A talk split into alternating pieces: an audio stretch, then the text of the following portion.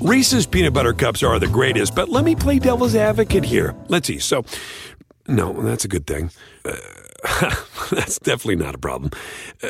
Reese's, you did it. You stumped this charming devil. At Bet365, we don't do ordinary. We believe that every sport should be epic. Every basket, every game, every point, every play. From the moments that are legendary to the ones that fly under the radar. Whether it's a three-pointer at the buzzer to tie the game or a player that goes 2 for 2 at the foul line. Whatever the sport, whatever the moment. It's never ordinary at Bet365.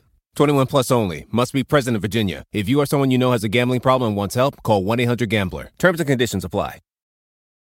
Happy Wednesday night, everyone. Fun episode that we always enjoy, although we may not enjoy it as much as we look back at the end of this at our previous predictions. We're going to break out the old crystal ball here. Appropriate, since I am in New Orleans tonight. Just flew in today. Going to be doing the Tulane sports law negotiation competition as a judge. It's nice of them to invite me to do that over the next couple of days. That's why I'm here. I predict that I will look forward to that. I predict that I'm going to eat a bunch of awesome food this weekend in New Orleans. And I predict that a lot of these predictions are going to be woefully wrong. But nonetheless, let's give it a shot. 2020 crystal ball, Danny. An important place to start here is to think about what is going to change between now and then. The obvious part is the passage of 2 years, so every player will be 2 years older for guys that are pre-prime. That can be... Explain how. For a guy like Luka Doncic will be 22, still pre-prime, but, you know, think about the skill development that usually happens, in some cases, you know, body improvements and everything else. We've seen how guys like Jason Tatum and Brandon Ingram or various examples, guys can improve. But then also, LeBron James will be 37, you know, Steph Curry, 33, James Harden, 32. So those players, you start to get to the point where the expectation is that every year will be worse than the last one. That is not destiny. Chris Paul is a good example of it. There are various other ones. But then the other gargantuan thing that happens between now and the 21-22 season is the 2021 offseason. Oh, baby. Where a ridiculous amount of people could potentially change teams. Giannis is the headliner because as of right now, he is not under contract for then. He would be a free agent in 21. But that group could also include Kawhi Leonard and Paul George. They both have player options for that summer. And we'll have to see. So there are a lot of teams that are less certain and that also could swing the balance of power. I mean, there are a lot of players in the All-NBA mix right now that could be on different teams than I don't necessarily expect it with many of them. But that possibility, you know, that affects the expected value and the risk for various teams involved. Yeah, a couple other things that I noted, and I think we'll start here in a second by just predicting who we think the best teams are going to be. But you mentioned Leonard and George. LeBron James has a player option in the summer of 2021 as well. Bradley Beal will have 1 year left on his contract as of that time. Jrue Holiday will be a free agent, although he'll be 31, probably, assuming he turns down his player option. Victor Oladipo, we'll see where he's at that point. You mentioned Giannis, of course. Rudy Gobert also could be a free agent as of that time. Now, as I look at it, I mean, I think a lot of people have been really pointing at 2021 as a seminal summer. Of maybe those top five players, Leonard, James, George, Antetokounmpo, and Gobert, I would not pick any of them as more likely than not to not be on their team after 2021. But there's enough of those. You never know what could happen at that point. And then, you know, Beal and Oladipo certainly could maybe change things around a little bit for some of these teams. Would you agree with that assessment, though, that if you had to pick it right now, more likely than not, those top five guys I named are going to be on the same team that they're on now? I mean, not all of them, but each of them individually is more likely than not to stay put in the summer of 2021. I would, and an important reason why is that many of them in some way chose their current place. You know, LeBron James as a free agent, Kawhi Leonard as a free agent, Paul George, and at least seems he wanted the trade, you know, to go there. And that is a huge factor. That's a part of the reason why we're not predicting Anthony Davis is going to change teams this summer, is because it sounds like he got onto the team that he wants to be on. Things can can change. I mean, you can think of Kevin Durant. You know, he got onto the team that he wanted, and then a couple years later, he was gone. And that could happen here. I'm not writing it off. And maybe it's Kawhi wants to stay and Paul George doesn't, and so that it goes in a different direction. And another important part of this for those kinds of teams, for the Clippers, for the Bucks, for the Jazz, is that in most of those circumstances, partially due to where they are now, and in the Clippers case, where the way things could change between now and the summer of 21, a lot of those teams would end up pretty boxed in if those guys leave. You know, that they wouldn't be able to use cap space to sign another star, or they wouldn't, you know, because they've built around them. You know, the Clippers signing Zubac and presumably re-signing Montrezl Harrell this summer, all those sorts of decisions, possibly Marcus Morris, those decisions all make it harder to change, and you do that to maximize your title window. But that could be a real challenge. And then Utah, it's a little bit different if Gobert leaves, because they probably would have cap space. It's just they haven't been a free agent destination. It's hard to expect that will change when there are so many other options. And that's also really bad news for some of the other teams that could potentially have a lot of cap space. You know, the Atlanta Hawks are in that conversation, potentially Memphis and Dallas. And if the players that are really good want to stay where they are, it becomes a much harder sales pitch. And especially with the amount of competition, I mean, Pat Riley's been pretty open about wanting to keep Miami in that mix. And so then it becomes harder, and maybe it becomes a summer more like what happened to Miami in 2017, though this free agent class is stronger than that, where when the best guys stay where they are, then everybody else has to scramble a little bit. Yeah, and I think we could also, given the amount of cap space around the league and the fact that there aren't that many great free agents this year, means like I think we could see this offseason being somewhat similar to the offseason of 2018, with the exception that there will be fewer teams like hard against the tax. But I think we could see a lot of one-year deals, both for players and teams, and then with the idea that this market could look a lot better with 2020 guys getting back on the market. But you mentioned, I think all three of these teams, the ones that most stick out to me, with maybe the three brightest futures in terms of young cores in the league: Dallas, New Orleans, Memphis, none of whom have really gotten the greatest free agents. I mean, Dallas is probably a better destination than those other two, and they're winning at a higher level right now also. But those three teams could provide very attractive places to go to play with Zion, to play with John Morant and Jaren Jackson, to play with Luka Doncic. And you just don't know what's going to be in the minds of a lot of these players. And to those teams, yeah, go ahead, sorry. There's something else really important there, especially in the case of New Orleans, which is they don't have to do it through free agent. They have the war chest that they could trade for somebody, either in an imbalance trade for salary purposes or by using some of their other guys on roster. How good would Bradley Beal look in a Pelicans uniform maybe at next year's trade deadline? Miles Turner is an option. You could go a lot of different directions. And depending on who David Griffin feels is a part of their core, it might be involving players too. I mean, we talked the war chest that the Pelicans and the Thunder have in terms of draft picks is notable, but maybe they don't want Lonzo Ball. Maybe they don't want somebody else. Maybe the fit with Ingram and Zion at that point is not as good, and so you sign Ingram to his next contract, but maybe the intention isn't to keep him long term if it doesn't work perfectly. You know, there are some teams that have a lot of flexibility, and I'm really excited about that too. All right. Well, you want to start with teams? I want to start with a quick break first. Then we'll get into who we think are going to be the Final Four in each conference. Okay, let's start in the East. I think that's easier because there are just so many teams that I think there's no chance that they'll be in this discussion, which is sad, but also reality, I think. I agree. The West is going to be... Yeah, it will.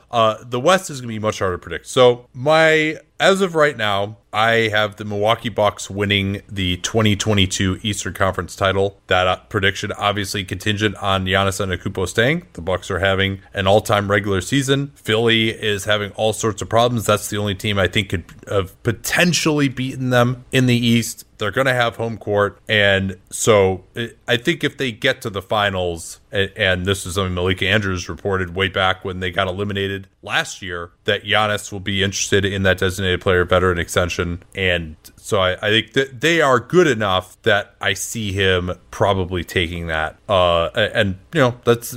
You're not 100% sure about that at this point, but I mean, they're really, really good. And I think as long as he's in the East and they have enough around him, I would be a little worried about the age of Brook Lopez and Eric Bledsoe at that time. I think, you know, Middleton is surprisingly young, you know, but those two guys and Mike Budenholzer is the coach. They've got, and I guess the only other thing I'd be concerned about, Danny, is when Giannis is making the Supermax, are they still not paying the tax? Then maybe that could really eat into if their depth. Well, and that was a part of why I have the Bucks. I structured this in terms of most likely conference champion. So it isn't necessarily the team that I expect to finish second, number two. It's the team I think is the second most likely conference champion. But why the Bucks are number one is that if Giannis stays, they're a heavy, heavy favorite for me. And part of it is because their best players are under contract. So assuming, like, you know, with the exception of Giannis, you know, Middleton, Brook Lopez, Eric Bledsoe after the extension that he signed. And so there's the possibility that those players that they have to shed some salary or something else if they want to avoid the tax. Now, I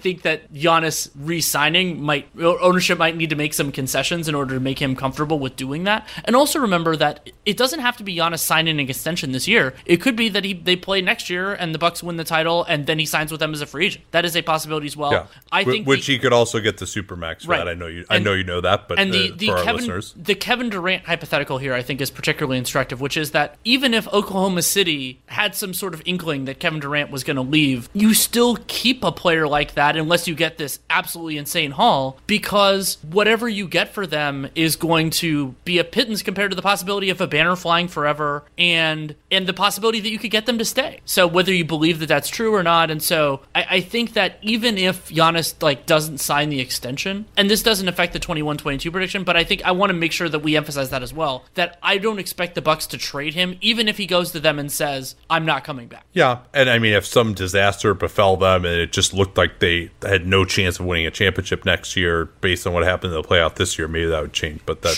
a possibility. That seems attenuated. So we both have the Bucks number one. I had real trouble with number two. I had three teams in kind of the top tier that could win the conference if it's not the Bucks. Well, a quick aside here before we get into that. I think this is something that we've encountered in this a lot is there are a lot of these teams where do you want to go with certainty because you think, hey, these guys have a lot of players under contract. We know they're going to be good, but maybe they don't have the upside. Or do you want to go with, okay, you know, we don't like, for example, let's say the Lakers or the Clippers at this time last year when we were talking about them. Are you like, okay, should we pick them because, you know, AD might end up there and it'll be AD and LeBron, or the Clippers, you know, they might get Kawhi Leonard. Those rumors were flying, but you didn't know if that was going to happen. Or would you have preferred to go with a team like the Nuggets, where they're probably going to have all these guys who are pretty young, they're around, but maybe they don't have the upside? I generally am going to default to the team that I think has the higher upside, because a team like Denver, yeah, you know, they're pretty sure that you're going to be there, but you're also pretty sure that just historically there's a team with a higher ceiling. You may not know who it is, but there's going to be someone, so you might as well just take a chance guessing on one of these teams that might actually get there, as opposed to a Denver type of team that's just, you know, they're going to be the fifth seed with the fourth seed with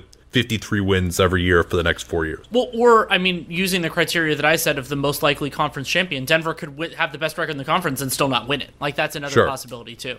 So I ended up, the three teams for me in this next group were the Celtics, the Raptors, and the Sixers. Shock of shocks, that are also some of the best teams right now. I'll give the arguments for each of them. The 76ers have the star talent. I mean, Joel Embiid could be the best player in a playoff series already, and he'll be 27 at that point, so he could still be there. Ben Simmons will be 25, so I mean they could be just absolute monsters. The Horford age will not help him, but a lot of their other players I think it'll be fine. You know, like the Tobias Harrises and if Josh Richardson resigns, Josh Richardson's of the world. I mean, that's a problem though. I think it is. I mean, because they would have to go like, if Richardson has the market value that we expect, they would have to go like $25 million into the tax. Now maybe they just end up finding a way to move on from Horford, but he's just not providing the value, and that's how they bring him back. But yeah, I mean, the extent to which they've squandered the assets, I don't really believe in their front office. That's another problem. Well, and to me, of these three, they have the coach that I like the least, and that's an important factor as well, going in series. So yeah, and then next one would be the Raptors. The Raptors are... Well, can we talk a little more about Philly? Of course. First, Embiid's health is a major factor here also. I mean, this is one where, you know, you might... I would probably even still say that Philly might have the highest upside of this this group, but Embiid's health. Now Simmons has this weird back injury that, you know, is not sounding like it's trending in the right direction. You know, Simmons, just the lack of growth in his jump shot as well, and Horford being on the decline. And other than some second round picks and all their first, you know, they don't have a ton of ammo at this point to try to find some pieces that fit a little bit better. So I think I had them a little bit lower. I did not have them in my top two. Ultimately, that's why I ended up dismissing them. Okay. And so the next team I want to talk about is Toronto. The Raptors have a great GM, a great coach, and Pascal Siakam is under contract. But they have a lot of uncertainty because very few of their other players are guaranteed to be on the team at that juncture. They have this flexibility in 2021, and how we should feel about that for projection purposes is complicated because it could be incredibly high upside. Who knows? Maybe they get Giannis. Maybe they get I mean, it's basically of their guys, OG Anunoby and Pascal Siakam is, and you know, your Terrence Davises and stuff of the world are probably the only ones that you're looking at. I guess Norman Powell will still be around then. But they could also theoretically, if they strike out, I'm confident that they could re-sign, you know, Kyle Lowry and some of the other guys. You know, I don't. Yeah, but Lowry's going to be sold by then. Like, sure. I mean, he's and Van Vliet. I mean, who knows? That's going to be one of the more interesting free agencies this off season. It is, and so Toronto. I think they're going to be in the mix, and they have this, you know, kind of like I said with the Bucks. Like if they get their guy, if the Bucks have their guy, then they're number one by a mile. I mean, yeah. I think you can make the same argument with Toronto. And well, I can tell you what, I feel comfortable predicting that it's not going to be number one Milwaukee and number two Toronto. It's either going to be Toronto or it's going to be Milwaukee, or maybe it's neither. You know, like maybe. Oh yeah, sure. I mean, but yeah, there's no way those are the top two teams because correct. Well, that's why I did most likely finalist is, you know, if you want to argue sure. And there are people who believe that Toronto is a real threat in those sweepstakes, and we'll have to see. And they, I'm sure that the Kawhi experience, while I know they would have wanted it to last longer, I think that will have some longer lasting positives for them in terms of free agents. They did everything right, and I think a lot of people noticed that. And so the other team in this mix for me is the Boston Celtics. The Celtics have a lot of players that we expect to get better. Also, they have, you know, like Kemba will be, I believe, 31 at this point. And so they, you know, like they aren't going to have too many guys that age out. Danny Ainge is a great GM. Brad Stevens is a really good coach. So we could expect, and they have, you know, the Memphis pick isn't looking as valuable as it did before, but that's still a way to improve. So that's there. And my concern, if this latest run from Jason Tatum is real, you got to feel pretty good about their chances. Exactly. And that's what, and I ended up with Boston second. The reason that I was a little queasy about it was Boston fits my idea of the most like second, like a likely second best team, you know, like they could be that Denver Nuggets type, but they have a lot of upside in guys like Jason Tatum and Brown, and they've generally drafted pretty well, and Ainge I think is a very good GM. So I have them number 2, the Raptors 3, the Sixers 4. And then my two honorable mentions were the Miami Heat. I will never discount Pat Riley having max space in a year that has strong free agents anymore. That's just, he gets that benefit for time immemorial for me, better or for worse. And then the Brooklyn Nets, the idea that they have two elite players, even though we have major concerns health-wise and to an extent age-wise for both of them, that is an unusual thing. And so having those two players under contract for the 21/22 season is important. Yeah, so our possibilities here, Milwaukee, Philly, Boston, Miami, Toronto, Brooklyn. I agree with you on all those. And I can construct a way that it could be Atlanta. If Trey is that guy. Yeah, maybe Trey is just that good. They can get, you know, three solid veteran starters with their cap space this offseason or next. And some of their young guys develop. I consider this exceedingly unlikely, but of all these other teams, I mean, I can't even like begin to come up with a way that any other team below them, maybe below those Indiana, main ones. Oladipo gets 100% back to what he was in the All-NBA. Yeah.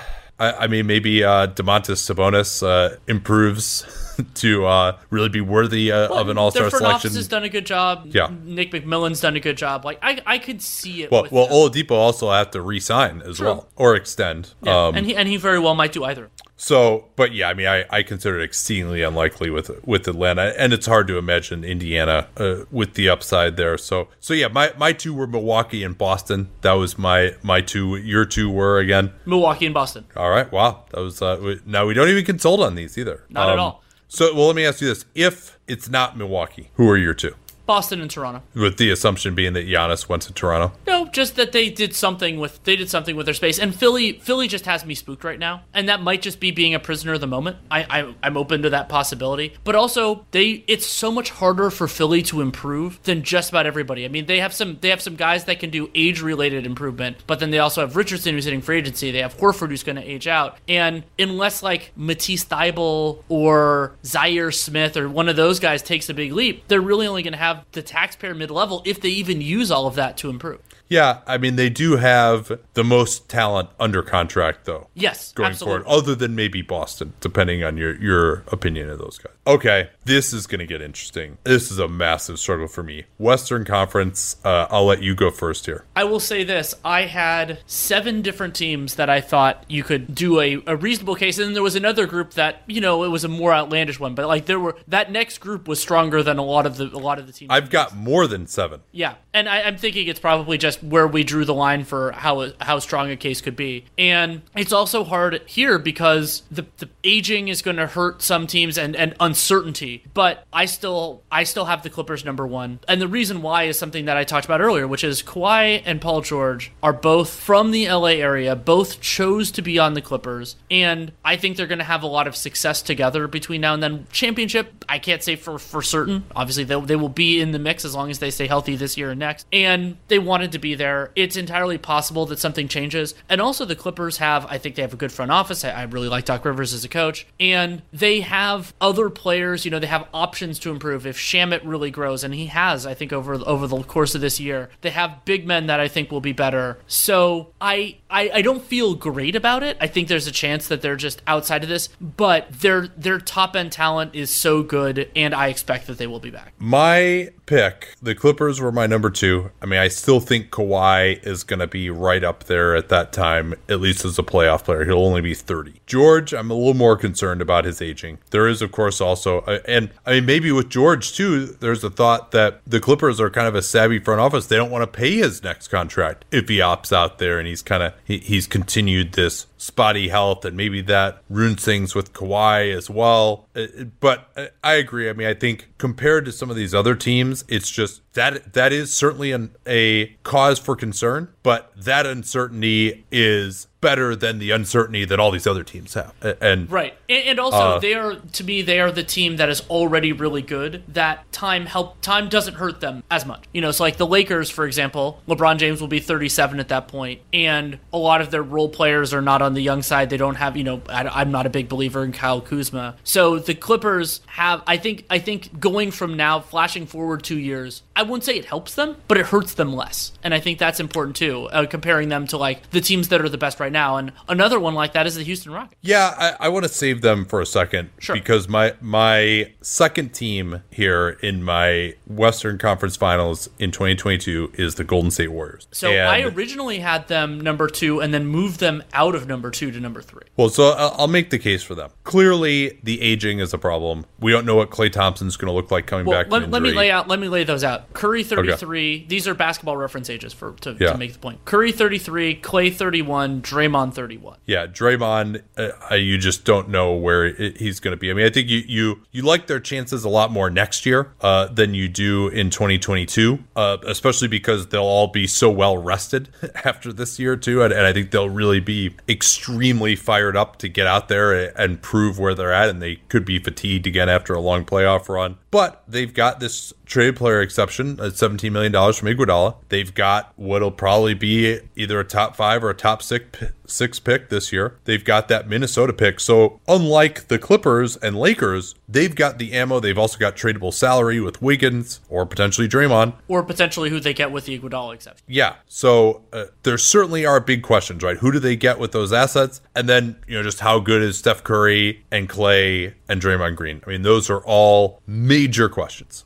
But the upside is still there to me, depending on what the aging is. And, you know, we'll see what is Steph Curry, if he is I mean, as of last year, I thought he was a top 2-3 player in the league. Those types of players, those all-time greats, tend to age just a little bit better, going into 32, 33. And the injury he had, barring something really being wrong with the nerve damage, broken bones, you don't expect to be a lingering problem. And so remember, we're looking at 2022. So even if there's some stuff that happens, in the rest of this year, that's going to be long in the rear view at that juncture. So, we'll see. I mean, this ACL for Clay is also just massively concerning. How well is Draymond going to take care of his body now that he signed the big money extension? He's that part isn't there, and we've wondered about that before. And he's had some flat regular seasons and everything like that. But the Warriors also now, it doesn't look like they're going to have Andre Iguodala, and the wing deficit, if they want to play Draymond at center, is a very real thing. Maybe they'll end up finding a center that works well enough that they won't go to an approach like that. Maybe it's going to be too much to ask for guys like Clay and Wiggins or some other Andrew Wiggins. So it's totally reasonable.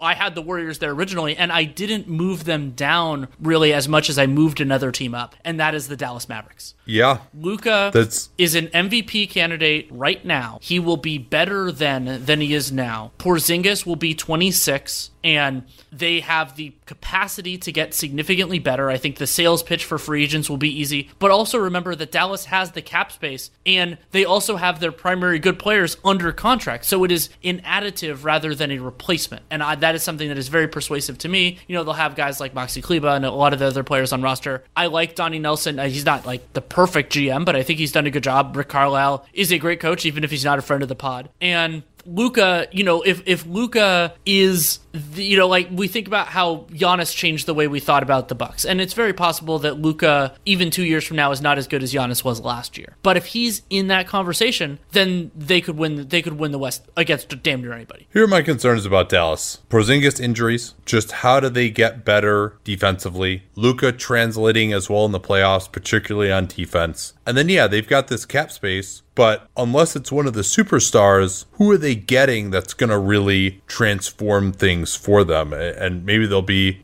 maybe like a Josh Richardson could end up going there or something. But, they have two needs, in my opinion, that are pretty tough to fill. They need one more real good 3-and-D guy, someone with the size to check the best wings on the other team, because Luka can't do that, and Finney Smith is a little bit too small. And then they really need one more elite level of ball handler, too. So those are two tough boxes to find. I think they're going to be a perpetual 55-win team. I'll push back a little bit. I don't think they need an elite ball handler. I think they just need another capable guy, and that might end up being Jalen Brunson. Yeah, I'm talking about to be a championship team. Yeah, but how many? To be the best team in the Western Conference, I think they could. I don't think they need an elite guy. Luka's going to be running the show primarily. Well, but like a release valve for sure. I think it can be a Malcolm Brogdon level player for me, and I think okay, yeah. But that's even that type of player is tough to find. I agree with you, but I think I just. Saying that it's because that type of player is a lot easier to find than an elite guy. That's why I thought the distinction was worth talking about. Yeah, no, okay, I agree with you there. Elite may have been a bit of an overstatement, but and then they're out the draft picks as well, so they're a little bit impacted in that respect. So who knows what they're going to do with that cap space? And then if Porzingis goes down, obviously they're in trouble. And Porzingis, can he grow his own offensive game to where he's not just spacing the floor, blocking shots? I'm thinking probably not, but we'll see. If he could do that, if he could become a post-up threat, a little bit more able to create his own individual offense, that would be massive for them as well. But maybe I'm just being just too much short shrift for Luka here, but I don't see them as quite having the ceiling unless they just get this major score in free agency, which you don't want to put all your eggs in that basket. So I feel a little bit more comfortable with the Warriors. Here's the way that I'll phrase it. If you think Porzingis can be their kind of Khris Middleton level contributor, do you think that they can get somebody more in the Brooke Lopez, Eric Bledsoe level in free agency that year? And I think that if that's what they're looking for, I think it's possible. Yeah, Jrue Holiday would be an excellent fit there. Absolutely. He is one that would be, but presumably New Orleans will be interested. They'll have a sales pitch too. I actually had a little bit of a separation between these three teams and the next group. They're all there's a big group that weren't. Yeah, that weren't who knows? Like Golden State could just be like the seventh seed or something. This is I really struggled with this. There's so much more uncertainty to me here than in the East. Right, and there's uncertainty within the next group. So then my did you have Dallas third or did you have somebody else? I didn't rank them below those top two. But I think I would probably have to say Dallas. I think. I mean, you know, how much better can AD get for the Lakers? How can they build around? I mean, the fact that they just have no bullets left other than Kuzma to bring in some more talent with this team. And I mean, LeBron, 37. That's just now, you could say 35. There isn't really a history. I guess Kareem would be the only one that you'd say past age 35 could be the best player on a championship team. And AD, as good as he's been this year, I've been a little bit disappointed with his offensive performance. So I do think the Lakers will be a solid playoff team, but I can't quite get behind them. And I think also they're going to punch a little bit below their weight in this year's playoffs too. And so 2 years from now, it's hard to see where they get better. And that was kind of, I mean, they've been better than everyone expected this year, but that's kind of part of why I was a little bit lower on the AD trade for them, because it was just like, all right, you got LeBron and AD, and they've done really well with the role players that they got for sure. And why but was the window is so small. Why I was lower on not trading Kuzma? Because it's really narrow, and I don't think he's going to help them that much. But we'll see. The next team I think worth discussing is Houston. Houston, the argument's in favor. They have an MVP candidate in James Harden. That'll be his age 32 season. We'll see how the passage of time affects him, how well he takes care of his body, everything like that. Russell Westbrook will be 33, and Covington will still be under contract for that year. I didn't put his age in. Oh no, 31. I did put it in my doc. Hooray! But there are a couple different downside risks that I want to discuss. Age is a clear one, but also the possibility that their coach and or their GM are gone, and that this reluctance to spend, if it continues. And guess what? I'm going to believe Tillman Fertitta's actions as opposed to his words on this, because he said it last year and ended up not happening, and there are all sorts of excuses that people can make. But if he continues to not be willing to maximize his team to spend, it's going to be hard for them to win the conference as they get older. Well, the only reason I would even consider them as a possible is just that James Harden doesn't age too badly. Sure. But he's going to be 32. You know, his finishing at the rim has already gotten a lot worse, and he's very reliant now on that step back. Westbrook is going to be 33. And perhaps even more importantly, PJ Tucker, maybe he gets extended, but he's going to be 36, 37. Yeah, I think he's going to be 37. I mean, that's just, there's no way he's going to be able to provide the same level of play that he does. And he is just so utterly essential to everything that they do. His fit there is so perfect that, I mean, if he's either not going to be on the team or just going to be a role player, I mean, I guess he's still a role player, but, you know, playing 20 minutes a game or something, it's just, there's no way to replace him. I think they'll just, and Westbrook has been unbelievable, but with his athleticism is going to continue to wane. If they still, I mean, you basically couldn't play a normal center next to him now with the way they want to play because of his lack of shooting. And then there's no way they're going to have a good defense without a normal center if they don't finding more wings when all you have is maybe the mid-level exception and no drafts or no picks in the lottery. Denver, this is another one where I think it's possible that they could get in there more based on just because we don't see that powerhouse coming. Now, one always seems to emerge, right? Again, I don't see a huge ceiling for them. But if one doesn't, then maybe they get in there. I think, you know, certainly as you alluded to earlier, I see it as more likely that they could be one of the best teams in the regular season than necessarily in the playoffs. And then the real wild cards to me are Memphis and New Orleans. Yeah, I have New Orleans in this group as well. I have New Orleans actually. I sort of ranked it. I had them ahead of the Rockets. And the idea here is that if Zion is the real deal, at that point he'll be 21 years old. I mean, that's so incredible. And David Griffin will have had time to figure out what makes the most sense around him. They will have draft picks to work with. They potentially, depending on how they structure, could have cap space in a different in an offseason to work with, and they have a lot of avenues to improve. And also, I think that the fruit from the picks that they acquired in the DeAndre Hunter trade could end up being more important than, and also, you know, the Josh Harts of the world, you know, like that. I think they have the pieces right now to have a deep team then. And so if Zion is legit, they won't just be one player and a bunch of crap like they were for sorry, not to denigrate Jrue Holiday and some of the other guys, but like I think they'll be deeper than the AD teams were at a similar phase in the process. Yeah, and they also have the assets to go and get more players that fit. And you mentioned they have a lot of paths to improve, and I agree with that in some ways, but because the fit around Zion, I mean, the early returns on his defense have been extremely disappointing. Brandon Ingram as well. Maybe better coaching could get them better defensively, but I think they got to get this shot blocker who can also shoot threes. And how many guys like that are there really in the league? I mean, I think we'll see that there are more of those players just because players are going to make themselves into that as time goes on. But still, I mean, it's tough. Brooke Lopez, Miles Turner, those are like the only two guys that are like really high level of starters who also protect the rim. And I think that's what they need with Zion as of now. Maybe Zion will, I mean, again, he's a 19-year-old rookie, but my scouting evaluation of him, even before he had this injury and wasn't necessarily in shape, was, you know, lower defensively than I think some others were. And so I don't know if they can get there defensively. I mean, they are going to have probably $35 million in space, even if they bring back Lonzo and Hart in the summer of 2021. What happens with Holiday? That'll be another interesting question that we don't know the answer to as well.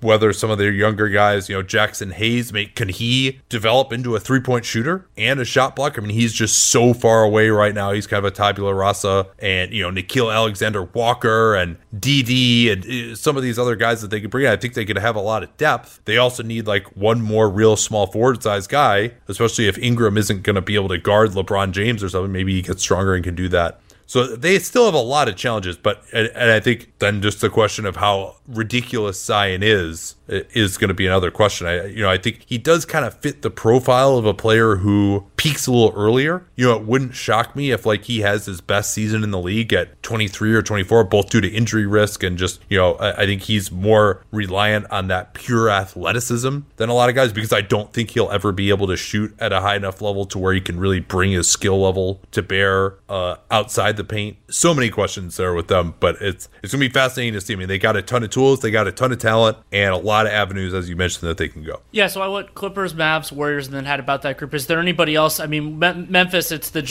Ja. I mean, if Ja becomes a superstar. Yeah, and Jaren Jackson too. Now, Jaren Jackson going to fulfill his potential defensively? And can he be a center? And, you know, I know they got Brandon Clark. That's nice. Valanciunas, his contract he'll still be under contract then. But really, to me, what makes them ridiculous is if Jaren Jackson could be the center and then with this ridiculous three-point attempt rate as well. And, you know, Justice Winslow is going to be a huge part for them now as that other wing defender. And they are low on shooting. They got to get one more shooter in there too. They got a lot of pieces too. And, you know, I think Ja and Jaren, much of it is that. And then there's also the question. So, I mean, I'm considering the very limited possibility. I think there's still, I mean, they're kind of building for the summer of 2021. That's when they're going to have space. They could bring in another starter or two then, at least for the short term. Then they'll have to pay Jaren, they'll have to pay Ja. So I'm acknowledging the possibility while saying it's faint. I would probably say New Orleans has a better chance than they do. I would too.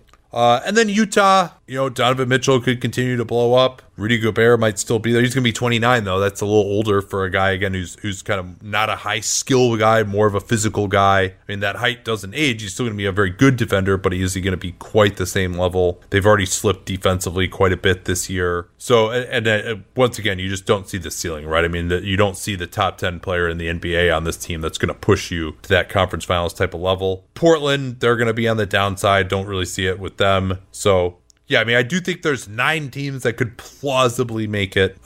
Phoenix, I don't have in that group. I don't trust their management. Ayton would just have to completely blow up for that to happen, as would Booker. So that's about all I got there. Anything else you got there on the West? No. Do you want to do a quick champion and finals MVP prediction? I have it ready. I don't know if you do. Let's tease that, and we'll be back in just a second. All right, Danny, your 2022 NBA champion is... the LA Clippers. Oh, baby. I like I think that I'm more confident that their guys are going to stick around, and they chose to be there in a way that Giannis has not yet done. And they have the talent. I think that also the structure of it, I think, is just, you know, like that. I think they'll be a competitive team, and Kawhi, at that point, it'll be his age 30 season. So he'll be, you know, prime or pretty dang close to it. I'll go with the Milwaukee Bucks and Giannis Antetokounmpo as my finals MVP. A very reasonable choice. It was hard for me to go with anything else. But no, I do think that there is something to be said for, you know, especially if Brooke Lopez is older. I mean, I don't feel satisfied with that. I would give that, as of right now, you know, a 10 or 15% chance of happening. Like, there's the possibility of him leaving or guys getting older, or, I mean, you never know with injuries as well. So, I mean, I'm not like you know, you don't feel the same way as you would have if you were in 2017 predicting the Warriors as the 2019 champion, and even that didn't happen with, you know, maybe the most talent of any team of all time, of course, due to injuries. Okay, this is the fun one. The two worst teams in the 21-22 season. I actually had a pretty clear dividing line at four teams, all of whom are in the Eastern Conference. And yeah, there are arguments for, you know, for everybody in the West. I mean, it also helps that the worst team record-wise in the West right now is a team that you predicted was the second most likely conference champion. I had it third. But, you know, Minnesota with Karl Anthony Towns. You could go San Antonio has a bunch of different reasons, though. I mean, there's probably underrated tank potential type of thing with San Antonio. But the four teams at the bottom for me, what stands out is that their talent level right now is extremely low. And in most cases, their ability to improve quickly. You know, like there are teams that could end up be in nice asset building mode there, but it takes so long when your talent level is low to turn it around. And so I'll start with my honorable mentions. One honorable mention is the Charlotte Hornets. The Hornets are... I mean, it took Devonte Graham having this kind of year to keep them from the absolute dregs, and a shitload of luck, too. And the Hornets did win; they did win tonight. So, congratulations, Hornets over, baby. It's continuing to move on. Yeah. What do we need? Four more wins to clinch it. I think it's three now. For a push. I think it's three for a push. Three for a push. Four for a win. And also remember that Charlotte, you know, they aren't a free agent destination, and they have bad money on their books with Nikola Batum for another little bit. So I think it's going to be harder for them to improve in the immediate, and I also don't think they're particularly well run. You have all those sorts of things, but they're fourth. The team for me that's third is the New York Knicks. The Knicks' talent level right now is so damn terrible when you think about the 21-22 season. I mean, their young guys, RJ Barrett, and I like Mitchell Robinson, but is he the straw that stirs the drink on a good team? Probably not. And then, you know, Knox, Ntilikina might not even be on the team anymore, but they're also terribly run, have the worst owner in the NBA, probably. We might end up doing owner rankings again at some point. Also, I'm not a huge believer. I don't know enough about Leon Rose to believe it, but also remember that the Knicks, the idea of improving, like it's hard for me to see the sales pitch for them on free agents in 21 because they're not going to be good next year. So remember what happened with Brooklyn and the Knicks this year was that the Brooklyn succeeded and they could make the sales pitch to players to say, well, if you come here, so KD and Kyrie, instead of going to the Knicks, you'll have a better team. And New York will be a major market and they're glamorous and all that. But I just don't see it. So those are my fourth and third. Yeah, on the Knicks, I think it's just they might be still among the most hopeless teams as of that time, but I think they'll at least try to sign somebody. They are going to have flexibility. They'll always spend. I guess that's true. Yeah. They don't do the, we're going to take on bad money and try to build up the asset base, et cetera. So, and, you know, Barrett, as bad as he is, I might still like him better than some of the guys on some of the other teams as a best prospect. But I think most likely they're just going to try to bring in enough guys to be respectable. And Rose, I mean, he is pretty well respected. He can't be worse than what they've had so far. So I think at least he'll be a little bit of an upgrade, although Dolan, no doubt, will continue to stick his grubby fingers into the pie. But so I certainly have them as, you know, not being any better in a long-term macro sense, but I just don't think they could easily be terrible, you know, and even when they've tried to be good, they could be terrible. But, you know, I think they'll be more along the lines of kind of where they are this year, maybe a little bit better with some of their young guys getting better, another draft pick or two in there. So, you know, I think they could comfortably be, you know, like the 12th seeded. And then Charlotte, certainly a big candidate for me. It wouldn't shock me to see them there. They also, though, I think Michael Jordan might just go for a little bit of quick fix. They are going to have some space. But yeah, if you just look at, you know, who do you think? There's nobody on this team right now who projects to be a quality starter, even I think as of that point. Maybe PJ Washington could get there, but, you know, enough to get you out of the bottom five or so in the NBA. I'm not sure. I mean, they could find a way for sure, but I mean, they were my number three pick, but I still have two teams that I had below them. So that's interesting. So and your top two are not teams that I've mentioned, correct? That is correct. So now we get to see if they're the same two teams. The Cleveland Cavaliers. Are they your number one or your number two?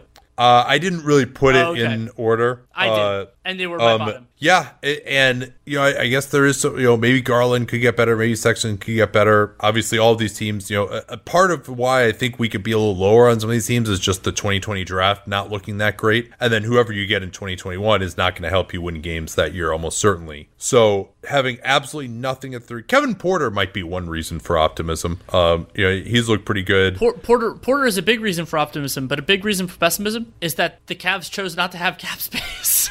So it'll be hard for them to dramatically improve in the interim. Yeah. Also, they'll probably have it in 2021. Yeah, but I mean, what are they going to do with that? And remember, like, Kevin Love that is his age 33 season. We don't even know if Drummond's going to be on the team. I expect Drummond to opt in, so that means he'll be unrestricted in 21, so he could be wherever. And also, I just don't have faith in Kobe Altman to fill out this roster. No. I mean, the extensions. I mean, it's underrated. We the podcast that will come out tomorrow is on the small forward rankings. We didn't talk about Cedi Osman, who Kobe Altman just gave like $8 million a year to. And that's like the fourth worst extension that he's done in the last few years. Yeah, and I mean, if the Drummond era seems off to a bad start, so we'll see whether he ends up being there long term or not. But another reason too is I think they have at least been willing to take on bad money. Who knows where Dan Gilbert and Altman will be by the summer of 2021, and whether they're willing to still do that. I mean, there will be teams probably trying to clear space for that summer,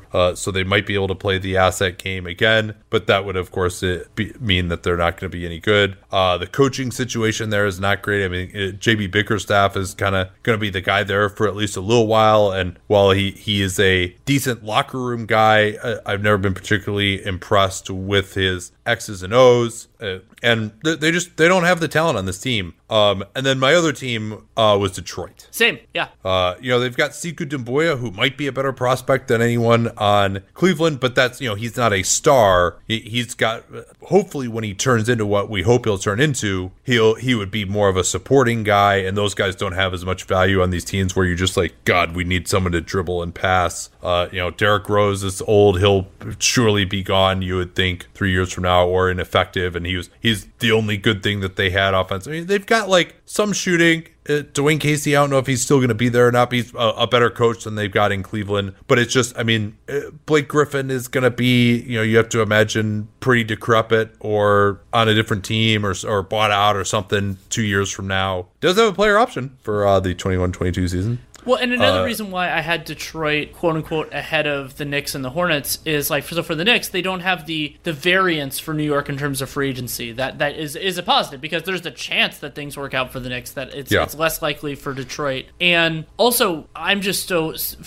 one of the ways that a team can be really bad is if they can't score. And Kennard is intriguing there, but I could see them as being a team that has kind of like how Orlando was for a couple of years, where like they have pieces that I like, but they just don't have the main guys, and so they just kind of flail around a little bit. I could see Detroit being that team for a little while. Yeah, Detroit does have cap space this summer. Maybe they'll try to sign some vets and get back to respectability, and that might actually work. It could. You know, respectability being 35 wins, but like it's possible they could use cap space to try and do that. I mean, they just desperately need some kind of premier creator, though, and that's they don't have a lot. Let's put it that way. I mean, with Blake Griffin making the amount that he's making, and we're kind of penciling him in as being you know, a big time cipher. A couple other, I think my next candidate here, you know, we both had the same bottom two, but the Washington Wizards. If Bradley Beal will be under contract, John Wall will still be under contract as well, which is part of why maybe he'll have been stretched by then or moved. But you don't expect that he's going to be effective 2 years from now, and then Beal, that'll be his last year, and perhaps at that point they'll have finally faced reality and moved to him. Now, one of the reasons to believe that it won't happen is Leonsis is just such an eighth seed hound that he might just hold on to Beal or try and extend him again, and they'll just. And another reason to believe is I think their current front office has looked a little bit better. I've got a reasonable amount of belief in them. But certainly, if Beal is gone, I don't see anyone on this team right now. You know, Bertans, Hachimura. And I mean, that's the other argument in favor of the Wizards being low on this list is they're too competitive to get a really good draft pick. Now, maybe maybe what happens with them. I was looking back, and you know, I had Memphis low, but maybe they you know, they could win the lottery that way. But that actually does make it really hard. You know, that it's less likely to get the next Zion, to get the next Ja if you're picking 8th or 9th, than if you're picking 3rd or 4. Yeah, and I mean, when we did these a couple of years ago, we had Memphis in this category, and then they got Jaren Jackson, and they got John Morant. Yeah, but to clarify, if Memphis had, the only thing that happened was Memphis picked like 5th or 6th or whatever in last year's lottery, their future wouldn't look nearly as. I like Jaren, but they needed a guy like Ja. They got to number 2 in a 2-player draft. Yeah, I mean, I like what Memphis has done, but it's so important to remember that, like, you know, a lot of front offices would look a lot smarter if they had John Morant. Some more interesting ones to talk about, and we haven't talked about the West at all, but there's certainly, I mean, I think there are going to be some teams in the West that are this low. It's just the certainty of who it's going to be is a little bit lower, but there are plenty of scenarios. I mean, San Antonio, Pop leaves, DeRozan, Aldridge leave. I mean, their defense falls off even more. Like, without Pop, their coaching is mediocre, not been impressed at all with the new regime, with R.C. Buford moving upstairs. I mean, they could be terrible, absolutely. OKC, you know, a playoff team now, but Shai Gilgeous-Alexander is really the only long-term piece that they have, and he might be good enough to just keep them out of this category on his own at this point, but certainly worth considering for them. Houston could just be in a complete rebuild by that point. The Clippers, if Paul George and Kawhi Leonard leave in the summer of 2021, could just be terrible. Minnesota, if they end up having to move Karl Anthony Towns by that point. Milwaukee, if Giannis leaves. I think Milwaukee will still be competitive because, and also their guys are properly paid enough that I think it'd be hard to strip it down. Yeah, and if Bud is there, he'll do a pretty good job, you'd think. That could be like one of the saddest teams to watch in the league, but I don't think they'd be that bad. The Lakers, if AD just left for some reason in free agency, I think that's unlikely. I'm not predicting that, but it's, you never know. I wrote a piece for The Athletic laying it out. I think my prediction was that he'll sign the 2+1, which would mean that he will be on the team for that year. But he might leave. I could see him leaving the next year. I could see him leaving in 22, especially if LeBron leaves or, you know, whatever, if something happens then. Okay. Let's talk about some individual players here. Who is your first team all NBA guards in the 21-22 season? Luka, age 22, and I had that one was easy. That's easy. Obvious. I mean, it's also possible that he's at that point a pure 3, and so then you have to slide him over like that. That's I mean, I think he'll probably want to continue to be listed as a guard. I mean, yes, he is their point guard, and because, you know, they don't actually start a point guard size guy with him any longer. We'll see if that changes. Yeah, and then it was an absolute war for me for the other spot. You have kind of the old guard versus the new guard, and so can we talk about this for a second here, just in an overall sense, because there really aren't very many guys. We've talked about the weakness of the 13, 14, 15 drafts. There aren't that many guys who are, you know, just dead bang going to be right in their prime. You basically got like Giannis, obviously, Jokic, Towns, Embiid if he's healthy. That's about it, right? Maybe and Ben so it's Simmons, kind of this, depending on when. Yeah, I mean, I don't see the upside for Simmons if you're talking about guys who might be win MVP. You know, a top 10 player in the league. And so the question of, all right, we've got the guys who are stars now. I mean, AD still would be 28 too. I mean, that's probably another one to consider. But you got the guys who are big stars now, and so you have to project how much they're going to fall off, and then you also have to project how much this next generation of your Tatums and Lukas and Ja Morants and Zions are going to come up. So it's an exceedingly difficult job because you have to project both risers and fallers.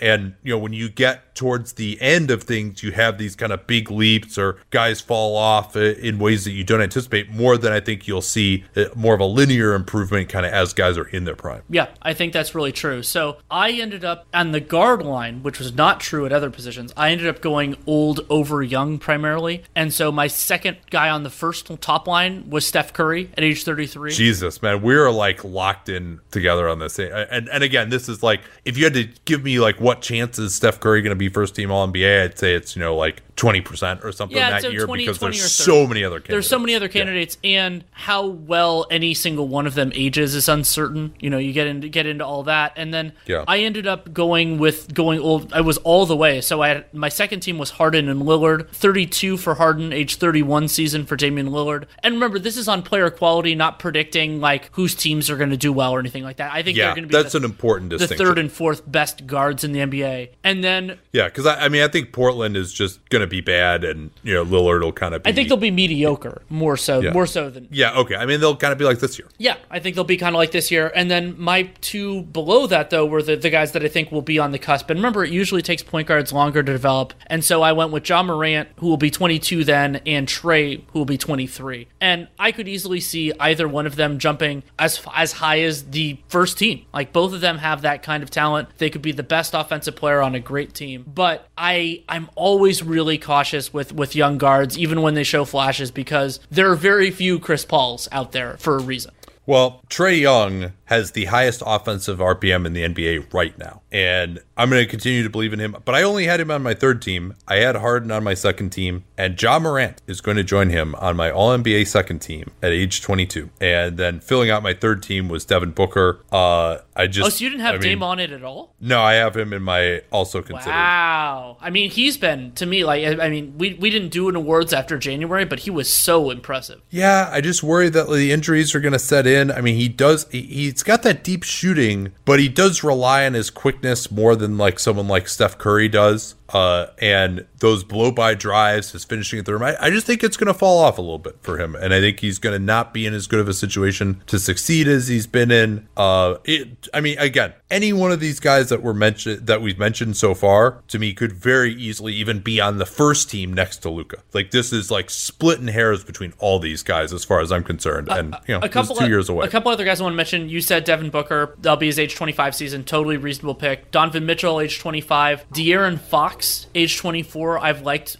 some of what he's done after, you know, now that he's been more healthy, and I could see him being an important part of Sacramento, what their success. Kyrie will be 29, so depending on what happens with the Nets, I think. Did you ever see that skit of like it was like a clip from like the 90s, and it's Bernie Sanders, and it described him as a 90-year-old, 56-year-old man? Yeah, that's that clip. Yeah, Kyrie's gonna be his body is turning into Uncle Drew pretty damn quickly. Yeah. Yeah, exactly. Like he is funny that it's the like... actual person who did the age thing. But yeah, I think those are the main ones that I wanted to mention. You know, we could see somebody like Zach LaVine or Shea take a big leap at that point. And one other one to mention, you and I have been a fan of his for such a long time. Clay will be 31. It wouldn't shock me if he was like a third-team All-NBA guy. But players who are instrumental in their offense are just gonna. I think they have a higher ceiling, and so I wanted to mention higher. Yeah, even Russell Westbrook at 33, we should at least mention. Okay, you can. But. The way his game is relying on athletics. I mean, I thought he was done at the start of this year, and he's had an incredible renaissance. Now, part of that is with this way of playing that is totally built around his strengths in a way that, hilariously, OKC basically didn't have anybody have things built around his strengths. I mean, can you imagine what Russell Westbrook from 2 years ago would have done, like, in this Houston system now? I mean, that would have just been utterly insane. But yeah, I mean, you have to imagine his athleticism is going to fall off at some point. The worrying decline in his jumper, the fact that they just won't be able to build this crazy spacing around him. I mean, but again, you know, if you're an all-NBA level player right now, which I think he's been playing at that level for the last month and a half or so, you have to at least discuss him, if not say that he has a chance. Let's jump to the forwards, unless there's somebody else you want to mention. The easiest call on the entire board to me is Giannis at age 27. He should be smack dab in his prime at that point. First team All-NBA. He's already an MVP caliber player. Even if he doesn't get better at all, as long as he stay healthy, I'd be surprised if he wasn't first team. Then a little bit of a drop off for me. Do you see that part of it the same, that it's Giannis and then everyone else? When you consider the certainty, yes. My other first teamer, though, was Anthony Davis. Again, that's kind of more based on certainty than upside. I mean, it seems pretty clear with the Lakers that he is going to be playing a lot of forward, so he'd be eligible. So I put him at the 5, incidentally. He's my first team center. I think. Yeah. I think okay. By, I mean, I would that, buy that. I think too. By that point he will have. I think that it might be the 21-22 season that'll train. That's an interesting thought. You do think though that it's like if you spare him the wear and tear, he doesn't want to play 5. You can always find 5s. They've had success with that. Yeah, and he doesn't want it, and you want to make him happy, and he might sign a shorter. And and LeBron wants to play the three as well. Yeah, that's true. Maybe I'm just like, well, he'll be playing it like almost exclusively in the playoffs, and so then I think of him as a five. Yeah, but anyway, it was also because I wanted to put Kawhi on my first team, so that might be part of it as well. Well, and I think Kawhi will be better than him. I just think he'll continue to be playing so little in the regular season that you won't be able to put him on the first team All-NBA. But I think I still, if I had to pick who will be, the second best forward, it would probably be Kawhi. He might even be the best forward if you're just saying who's the better player in the playoffs. Second team, I gave mine away already, Kawhi. The other one is Zion Williamson. I think he's just, like, what he's doing right now when he's just an absolute Colt. I worry about the injuries, obviously. I worry about the shooting and the lack of a right hand, but I think he's going to figure enough out. It's just, when you're doing what he's doing as a 19-year-old, he's having one of, like, the 10 best 20-game starts to a career right now, and he's a year out of college. It's and he insane. Just had a knee surgery. Like, it isn't like he's coming at this pristine health or anything like that. I have Zion as my number 3 forward, so basically the same slot. It's just that I have AD on the other line. My other second team player, because I have that slot, which you do not, is Kevin Durant. Durant, age 33 season. I think that he will, parts of his game, his defense won't age well, but he's an incredible offensive player. His shooting, his size, that stuff will continue. And for me, the choice in some ways was KD versus LeBron. And I'm more of a believer, even with the Achilles in that. 37 is just, that's just so old. And with I'm not putting it past LeBron. I have him third team. I have him out of the mix. I think LeBron will have to retire before I pull him from my crystal ball predictions as being an All-NBA player. Yeah, I can't wait for these playoffs to see what LeBron is going to look like. It's going to be amazing here. But he has seen in this regular season some worrying drops to me in his scoring ability, and I think that's going to continue. He'll be able to pass guys open with his brain and post up and forever. But I still, especially in the regular season as well, since it's a regular season award. Okay, so you have two slots left. That's interesting. Yeah, I had KD on my third team, and Jason Tatum. 23-year-old Jason Tatum was on my third team, but really splitting hairs here. There's so many candidates. Ben Simmons, Pascal Siakam was probably my hardest to leave off. He was the guy. I picked him over Tatum. He was my last guy. But then you've still got 31-year-old Paul George. Jaylen Brown could maybe get in the mix at 25. Ingram at 24. Khris Middleton at age 30, especially if we're saying that the Bucks are going to still be this juggernaut. He could be in consideration as well. So anybody else that I haven't mentioned? That's all that I had. But maybe I'm forgetting. That's about anybody. All for me. Even there are some guys like I love John Isaac's defense, but it's hard to imagine him as an All-NBA caliber overall player. This is just, it's a high bar, man. Especially if AD is a forward, you got a lot to overcome and to get into this match. Okay, so now we're at center. I have AD first team, and then I think part of what made a brutal decision, because I thought the center tier, if we don't count AD, was there were 3 top guys. Yeah, Nikola Jokic was my first team guy. He's on the best team. He's got, if not the best, close to the best health record, and he's been the most consistent. He's better defensively than Karl Anthony Towns, even if Towns might have a higher defensive ceiling. And, he's only going to be 26. Towns was my second team guy at 26, and then Embiid at 27. I think Embiid is still probably a better player than those two guys at his peak, but when you consider the injuries, he always seems to miss time. His shape is a question. Kind of is for Jokic too, but he's played himself into shape. I don't know if Jokic's shape is a question. I think it's kind of an answer. Is there a statute of limitation on that joke? I think is that the third time you've made some sort of a like shape pun? Yeah, I think so. I'm okay. Nikola Jokic. We both love him. I think that's. I think since it largely comes from a positive place, I think there isn't necessarily one. Especially because I just have Denver high in the thing. Anyway, so that's interesting because I had a very different ordering. I think Embiid is the best player of the three, and I echo your injury concerns. It's pretty clear there's a possibility there, but his defensive value, I still think that's the most important thing that a center can do, and he is by far and away the best of those three. And then offensively, hopefully more time, and maybe Elton Brand can figure out some other things to make his offensive game work even better. Then I had Jokic over Towns, similar logic to you. I think that he's the better call there, but it's so close between those three guys, and so that actually meant that Karl Towns didn't make any of my teams, and I'm a huge fan of his game, but that's the center position when you only get one on each team, and it gets tough. I mean, I am desperately curious to see what Karl Towns is going to do now for that. Basically, for the first time in his career, he's got spacing around him. That is going to be absolutely fascinating to me, and he could just go so crazy that, you know, I mean, he could average 30 points a game on 65% true shooting. Like, that is possible to me. You know, on the other hand, maybe those other guys could end up shooting too much and he doesn't get as many chances or whatever, or their defense is so bad that you just can't even consider him. But we could see just ridiculous things from him now. Like, that is a possibility, to be sure. It is. Who else did you consider for this group? Bam Adebayo, B24. Kristaps Porzingis, 26, if he pieces it together. Ayton, 23.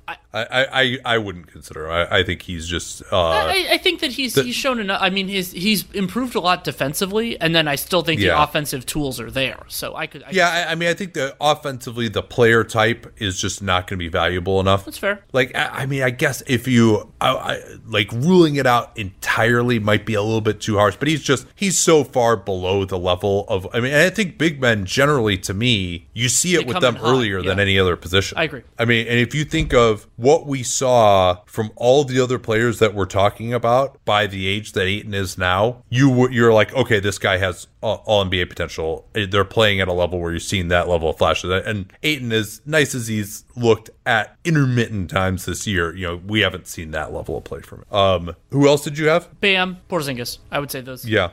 Rudy Gobert will be 29. Yeah. Probably going to be aged out, which is trouble for the Jazz. You know, their defensive performance this year has been concerning for me. And then Jaren Jackson, I think, he'll only be 22. Again, we talked about him when we discussed Memphis. Who is your 21-22 MVP? Giannis. Second choice? Luka. Total agreement there. My third choice, and this is, again, most likely, as opposed to I don't think he's going to be the third best player, is actually Embiid. That if he pieces it together, that he could just be that monster. And because a lot of the ball handler type guys, just, I think they're too early. But it could be Harden. It could be Kawhi. It could be. I don't think Kawhi's going to play enough. I think that's a big argument against him for MVP. Give me your top three players in the NBA. Using the same criteria as we use right now when we're doing these player rankings, you can listen to the small forward one tomorrow. I will go Giannis 1, Kawhi 2, Luka 3. That's what I had too. God, it's almost like we've been talking about basketball together for 5 years. The groupthink. It's just, you can't beat it. Well, I mean, we've been talking about it for longer than that, too, before Dunktown existed. That is the case. All right, this is fun. I love doing this. Well, and I think this made me more excited for the future. Like, you know, because you think about how some of these guys, and there are always players that break out, and I think we're, you know, with there will be injuries, and there'll be guys that fall off due to age, and I think at that point, we're going to have a clearer idea, you know, like in a year or two, of where some of the Zions and Jaws fit in. And remember, we were a little bit sad last year, because we hadn't seen it, and then Luka and Trey and some of these other guys really breaking out makes me feel better. Okay, we're probably out of time for right now. At some future point, though, maybe next week, we'll look at our 2020 predictions. Oh, no. It's not pretty. But, I mean, now we've had the most tumultuous offseason that we've ever had in 2019. So, in our defense, we did those in 2018 for basically, you know, coming up to this 2020 season. So, we'll talk about that next week, though. That we'll save that. Well, I could have probably predicted that I'd pick the Hornets over, but I don't think I did. All right, anything to talk about before we go here? No. All right, well, listen tomorrow, small forward rankings, and then we got the 15 and 60 mailbag edition. We're tweeting out that. You can respond to those tweets. Ben is going to put them together. Eastern Conference, by the way, this time. So we'll talk to you all tomorrow, and then we got the 15 and 60 on Sunday night. Till then. Reese's Peanut Butter Cups are the greatest, but let me play devil's advocate here. Let's see. So, no, that's a good thing. That's definitely not a problem. Reese's, you did it. You stumped this charming devil.